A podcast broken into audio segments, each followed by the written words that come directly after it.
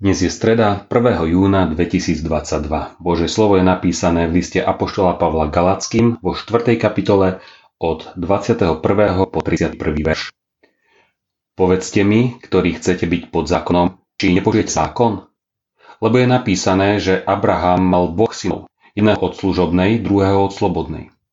A ten, čo bol od služobnej, narodil sa podľa tela, ale ten od slobodnej mocou zasľúbenia. A to je obrazná reč. Oné matky znamenajú totiž dve zmluvy. Tá prvá, z vrchu Sinaj, rodí k otroctvu. A to je Agar. A Agar znamená vrch Sinaj v Arábii. Zodpovedá terajšiemu Jeruzalemu, lebo ten je v otroctve so svojimi deťmi. Ale vrchný Jeruzalem je oná slobodná, ktorá je našou matkou. Napísané je totiž Plesaj neplodná, ktorá nerodíš, Jasaj a výskaj, ktorá netrpíš pôrodné bolesti, lebo mnoho detí má opustená viac ako tá, čo má muža.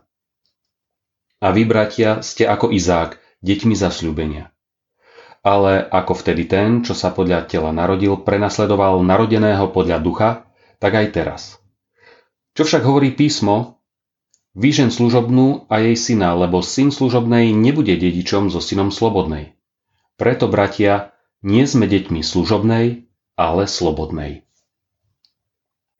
Židovské korene kresťanov v Galácii ich prirodzene viedli k nutkaniu zachovávať podmienky zákona, hoci vedeli, že Ježiš požiadavky zákona splnil. I my, dnešní kresťania, často máme v mysli zafixované robme dobre a Pán Boh nás bude mať rád. Nejde to? Snažme sa viac. Pavel ukázal rozdiel medzi otroctvom zákona a slobodou v Kristovi cez obraz známych postáv dejín Izraela, Sáry a Hagar, dieťa Abraháma a slúžky Hagar. To druhé dieťa nebolo dieťaťom zasľúbenia. Narodilo sa z ľudskej snahy, akoby proti Božej vôli, z nedostatku Abrahámovej viery v Božie zasľúbenie.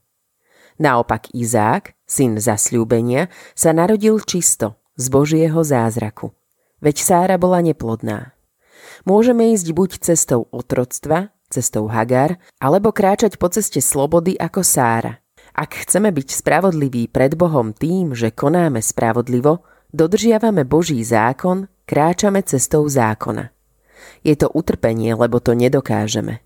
Je napísané, že zo zákona, teda z našej snahy, nebude ospravedlnený nikto – Zápas medzi zákonom a milosťou je obrazom Izmaela, ktorý sa posmieval Izákovi. Abraham Izmaela vyhnal. Galacký aj my musíme odmietnúť prekrútené evanielium, ktoré nevychádza zo slobody Ježišovi. Je to nesmierne ťažké, pretože nevieme prijať, že zákon už naplnil Ježiš na miesto nás. S týmto zápasí mnoho úprimných kresťanov aj dnes.